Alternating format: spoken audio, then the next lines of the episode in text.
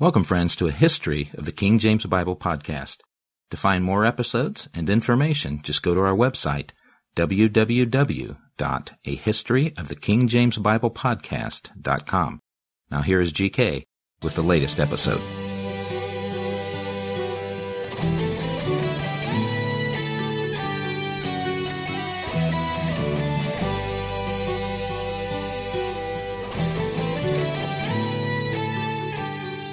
Hello, and welcome to a History of the King James Bible podcast, episode 8.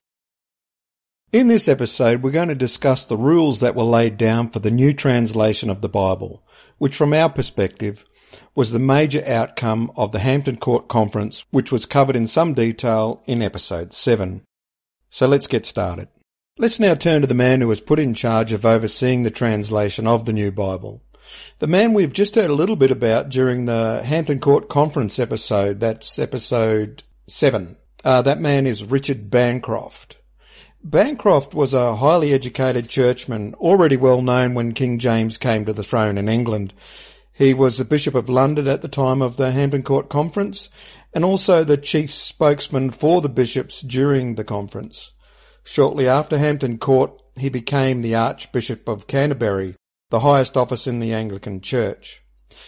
Like James, he too had little time for the Puritans and even less time for the Catholics. His initial reaction to the Puritan request for a new translation was to pooh-pooh the whole idea. But he soon changed his tune when James put him in charge of organising the new Bible, him along with a few other senior churchmen, deans and professors. James asked them to suggest the names of scholars fit for the task of making a new translation of the Bible. Now we'll get to the scholars chosen for this work, and as I mentioned in my opening episode of this series, studying these scholars and their work is the reason I got interest, interested in doing this whole series in the first place. So we're going to be spending some time uh, getting to know them real soon in upcoming episodes. But for now, let's take a look at the list of rules given to the translators by Bancroft. Bear in mind, these instructions were passed to the translators by Bancroft as if from the king himself, so they carry a lot of weight. Also note, as Nicolson points out in his book God's Secretaries, and um, see my references page on the website for a list of books and articles used in this series, just go to www.ahistoryofthekingjamesbiblepodcast.com and go to the references tab at the top of the page. And there you'll find the list of books and articles and uh, you can look for them yourself. Um, so Nicolson points out that these rules, with these rules, there's no room for inspiration here. These are rules to be followed with the greatest attention to be paid to the details. Now, I think this is a somewhat significant point and one to consider if you're of a mind to argue about the divine inspiration of the King James Version. Now, I'm not saying God wasn't involved in this translation. That's not what I'm saying. But Bancroft's rules are not for prophets who receive visions. These are rules for scholars under orders, if you take my meaning. And the final work was, and it's still not without its critics, one scholar who was passed over for selection as a translator wrote after its publication that the translators would have to give an account on the day of judgment for the hundreds of ill words he encountered within it. I just bet that went down like a stale scone when the translators heard that one. But we're getting ahead of ourselves a little bit here. Let's go to Bancroft's rule number one. Rule number one. The ordinary Bible read in the church, commonly called the Bishop's Bible, to be followed, and as little altered as the truth of the original will permit. Now the Bishop's Bible was the official Bible of the time, and while not as good as the Geneva, it was what was used in the churches in that day, and we know what James thought of the Geneva. The Bishop's Bible was heavily Latinized, and it wasn't popular with the Puritans, with one of them having said he would prefer to read the Koran. Whoopsie, looks like we need a new translation. The king doesn't like the Geneva and the Puritans don't like the bishops. The bishop's Bible was written in a very lofty style, perhaps well above the layperson is what I'm thinking. Actually, in some places it was even funny. For example, in Ecclesiastes 11 verse 1, the King James reads, Cast thy bread upon the waters, whereas the bishop's Bible has it as, lay thy bread upon wet faces. Now, from our 21st century viewpoint, that one is definitely a what were they smoking moment. Anyway, to be honest, I'm not clever enough to advise whether one should or shouldn't read the bishop's Bible, and that's the truth. But as we'll see, the translators did have room to wiggle with this rule just a little bit. In terms of other versions that they were allowed to use, we're going to see a bit about that uh, a bit further down the list here. And it's estimated that ultimately they used about 8% of the bishop's Bible's phraseology. Phew. Thank goodness for that, or we might all be wandering around with wet brown on our faces if they didn't change that one. Moving on to rule number two.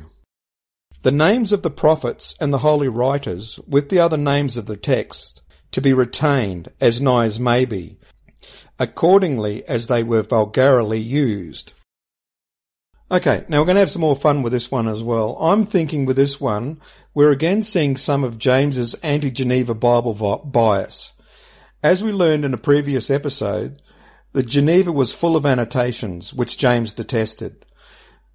But the Geneva also contained a list of the names of the major characters and writers of the Bible, with a translation of the meaning of their names. So, for example, we, with Adam, we have red earth. This version and its list was so popular with the Puritans that there were children back in the day with names like The Lord is Near or More Fruit and even children called Reformation. One of the most popular among the Puritans was the name Sin Deny. Uh, for my American listeners, you might be, might be surprised to know that among the children who landed at Plymouth Rock were Fear, Love, Patience, and Wrestling, all children of William Brewster. Now I'm wondering aloud here, so please don't quote me, but I'm thinking maybe this rule is here as part of the anti-Geneva and anti-Puritan mindset that was abroad among the hierarchy of the Anglican Church of the time and obviously um, with King James himself too. Another thing to ponder is why James, in the New Testament, is not translated Jacob. Now I'm thinking it may have something to do with the Latin, but I think Jacob makes more sense in English. Maybe this is something I might come back to at a later date. Now let's go to Bancroft's rule number three. The old ecclesiastical words to be kept, viz. the word church not to be translated congregation, etc. Okay, so now here I'm going to defer to Nicolson's God's Secretaries. Again, see my references list on the website. Uh, you can track down most of the books if you have a mind to, some on a well-known bookseller's site or some out of print on a well-known auction site. Uh, there'll be a couple that aren't very easy to come by. Um, uh, for example, Opfell's The King James Bible Translators is a bit scarce and, uh, and it can be expensive to get. Um, but Nicolson's God's Secretaries is widely available.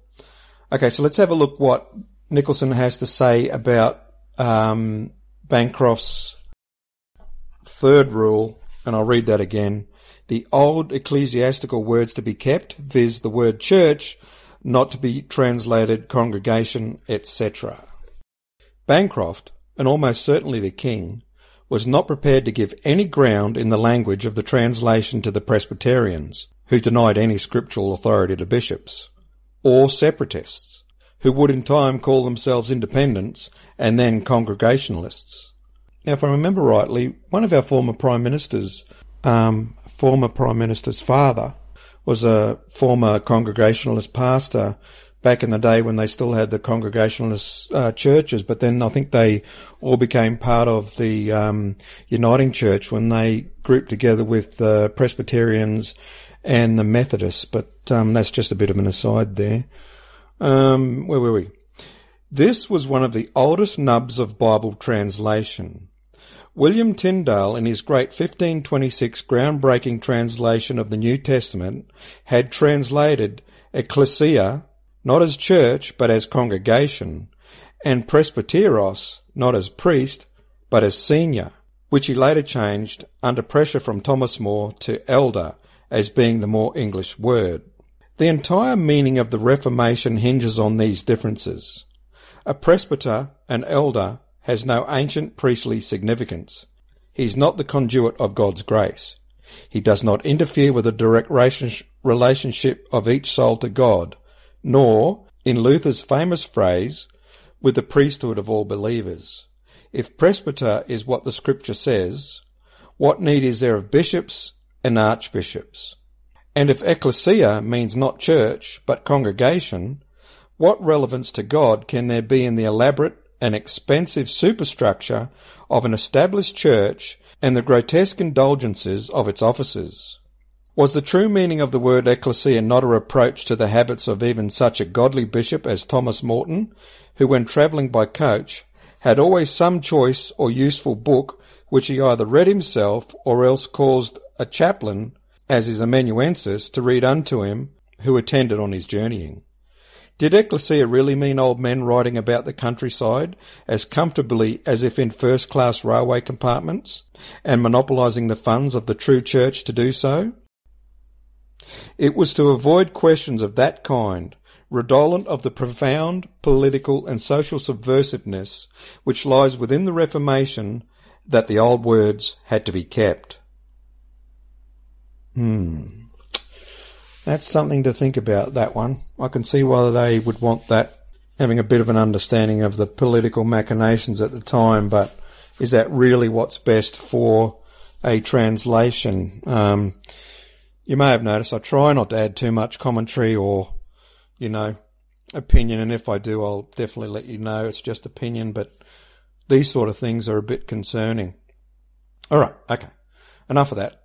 I'll let you consider that for yourself, which is what I prefer to do. Let's move on to um, Bancroft's rule number four. When a word hath diverse significations, that to be kept which hath been most commonly used by the most of the ancient fathers, being agreeable to the propriety of the place and the analogy of the faith. Okay, so here again I um, uh, defer to Nicolson because he's just so good at um, his review of these uh, rules. So here we go.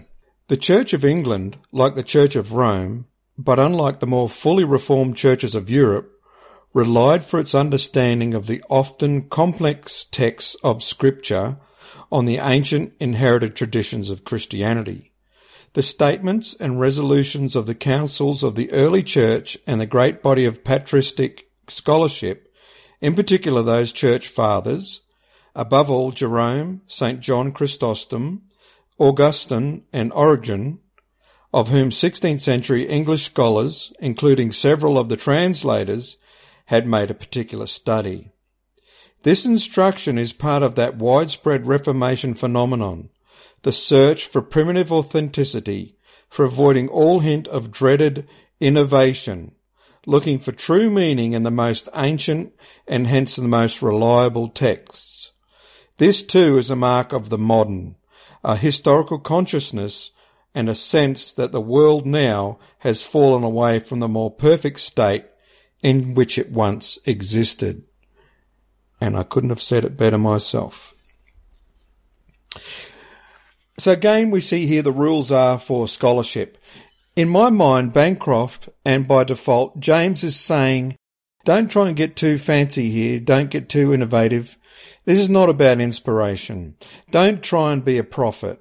This is about following a well-known, well-worn path, back as close to the originals as we can get, and those confirmed by the ancient fathers, as put here by Bancroft. But what do you think? Does this make sense? I'm liking it. But again, I really would like you to make up your own mind on, on these things, but I, I, am liking it. Okay, let's move on. Um, uh, number five, Bancroft's, Bancroft's rule number five. Uh, I don't think we'll spend long on this one. Okay, um, five. The division of the chapters to be altered either not at all or as little as may be if necessity so require. Okay, so I don't have a lot to say about this one other than to suggest that for me, the message seems to be that this new Bible mustn't stray too far from the previous English editions, and that's just my humble opinion. Um, number six. Rule number six. This one's not going to come as a surprise. Um, just get some more light here. Um, no marginal notes at all to be affixed, but only for ye explanation of ye Hebrew or Greek words, which cannot without some circumlocution so briefly and fitly be expressed in ye text. Now, we discussed this point at some length in episode 7, so if you haven't yet heard that, it might be helpful as I covered it in some depth there. But suffice it to say that this is partly about James's disdain for the Geneva Bible, but there's something else going on here. Something that makes the King James Version such an important document in the history of the English language. Let me once again read from Nicolson's God's Secretaries. The kind of notes with which the Geneva Bible was littered, so violently disliked by James, were not to be admitted. But the crucial point is this.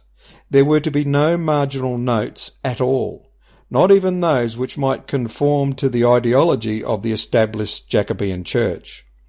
The text, as all good Protestants might require, was to be presented clean and sufficient of itself, except where the actual words of the original were so opaque that a circumlocution might not explain them within the text. Circumlocution did not mean then quite what it means now. Thomas Wilson in The Art of Rhetoric, published in 1553 and in use throughout the 16th century, had described circumlocution as a large description either to set forth a thing more gorgeously or else to hide it. The words of this translation, then, could embrace both gorgeousness and ambiguity, did not have to settle into a single doctrinal mode, but could embrace different meanings, either within the text itself or in the margins. This is the heart of the new Bible as an Eirenikon, an organism that absorbed and integrated difference. That included ambiguity and by doing so established peace. There it is again, peace. If you listen to nearly every episode, I point out how important it is for James to uh, seek peace and um, peace and unity. I've seen it argued that some of the stuff that he did further down the track, in fact, caused the opposite. But uh, I think the evidence shows that during his reign, that this is, you know, essentially the the fact that there was more peace and unity than there was beforehand or afterwards. But um, I'm sort of going over old ground there. Um, it is the central mechanism of the translation, one of immense lexical subtlety, a deliberate carrying of multiple meanings beneath the surface beneath the surface of a single text. This single rule lies behind the feeling which the King James Bible has always given its readers, that the words are somehow extraordinarily freighted with a richness which few other texts have ever equalled. Again and again, the Jacobean translators chose a word not for its clarified tr- straightforwardness, which had been Tyndale's focus in the 1520s and 30s, and the Geneva Calvinists' in the 1550s, but for its richness, its suggestiveness, its harmonic resonances. That is the heart of the Eirenikon. Divergence held within a singularity. James's Arcadian vision made word. So there was a lot there, um, and I'm not saying I understand it all, but I think it highlights what I said at the beginning of that point. This is one of the things that makes the King James Bible such a big deal in the um, progression of the English language, especially its written form. Um, let's move on to Bancroft's rule number seven. Such quotations of places to be marginally set down as shall serve for fit reference of one scripture to another. Okay, so again, let's go to Nicolson uh, to help us with an understanding of this rule. Nicolson says, the Bible was to be seen, importantly, as one text. The Hebrew scriptures of the Old Testament were a foretelling and a foreshadowing of the New. Each had their part, as James told his son, Prince Henry. The whole scripture is dictated by God's Spirit. to instruct and rule the whole church militant to the end of the world. It is composed of two parts, the Old and New Testament. The ground of the former is the law, which showeth our sin, and containeth justice. The ground of the other is Christ, who pardoning sin containeth grace. Any edition of the Bible relying on the voluminous commentaries of the early Christian fathers needed to sew these parts together. Grace was to be seen in the light of justice, and vice versa. I think Nicolson absolutely nails it right there. I think that's wonderful. Let's now go to Bancroft's rule number eight. Each particular man of each company to take the same chapter or chapters and having translated or amended them severally by himself, where he thinketh good, all to meet together, confer what they have done, and agree for their parts what shall stand. Um, now, we will eventually get to how the translated translators were divided into companies and what section each were responsible for. And I will get to some further mechanics of the King James Bible in upcoming episodes where I'll discuss not just the process, but also the outcome so that we, um, uh, so we've got that to look forward to. But for now, Rule 8, the translators are told they must work on their own allotted portions of the scripture without conferring with the others, and only when they were done were they to come together and decide if the individual had completed his task uh, as according to the rules and properly. So then, you know, they'd uh, go over each other's work and discuss uh, what was to remain or what was to change. But as I say, we will go into that in far more depth in upcoming episodes. Okay, I'd just like to take this opportunity to remind you that every episode of A History of the King James Bible podcast is available for free uh, download at the website. Um, everything's for free. I've got nothing for sale. All I ask is that you share the series with your friends, uh, share it around, help us promote it a little bit that way. Um, and to those people who have written to me um, over the last couple of episodes, thank you very much for your encouragement. I note that a couple of you have written to me more than once. Thank you very much. Uh, God bless. I really, really appreciate that. Um, if you haven't taken the time to write yet, uh, drop us a line and let us know what you think of the series. Okay, so we will be back with more of Bancroft's rules right after this short break.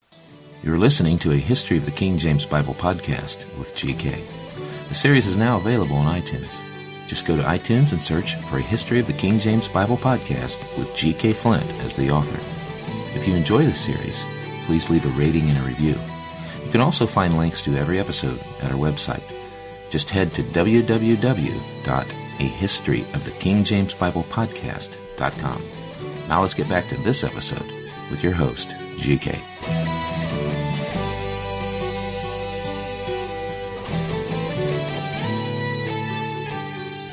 Yes, and thanks very much to Mike there for the introduction and the help with the voiceovers. Okay, so now let's go to Bancroft's rule number nine. As any one company hath dispatched any one book in this manner, they shall send it to the rest, to be considered of seriously and judiciously, for his majesty is very careful in this point. Okay, so if you've been listening closely, paying attention to these rules, you'll note that this is the first time that the king himself is mentioned within the rules. His Majesty is very careful of this point. Why? As I've said a couple of times earlier, we will look closely at the division of companies and who was in each, but at this point, I'll tell you that there were to be six companies of men, two each from Westminster, Cambridge, and Oxford. So back to the question, why is this rule so important? Well, it seems that the Westminster companies were to be led by men loyal to the crown. But James knew Cambridge had some years earlier been the hotbed of Presbyterianism, and one of the masters from one of its colleges was set to be on this committee. And what of the Oxford crew? Well, none other than John Reynolds would be part of that team. Remember him from the Hampton Court Conference? He'd been one of the poor Puritans who were on their knees before the king while he harangued them. So go back to episode 7 for more on that. And now we see why this one is so important.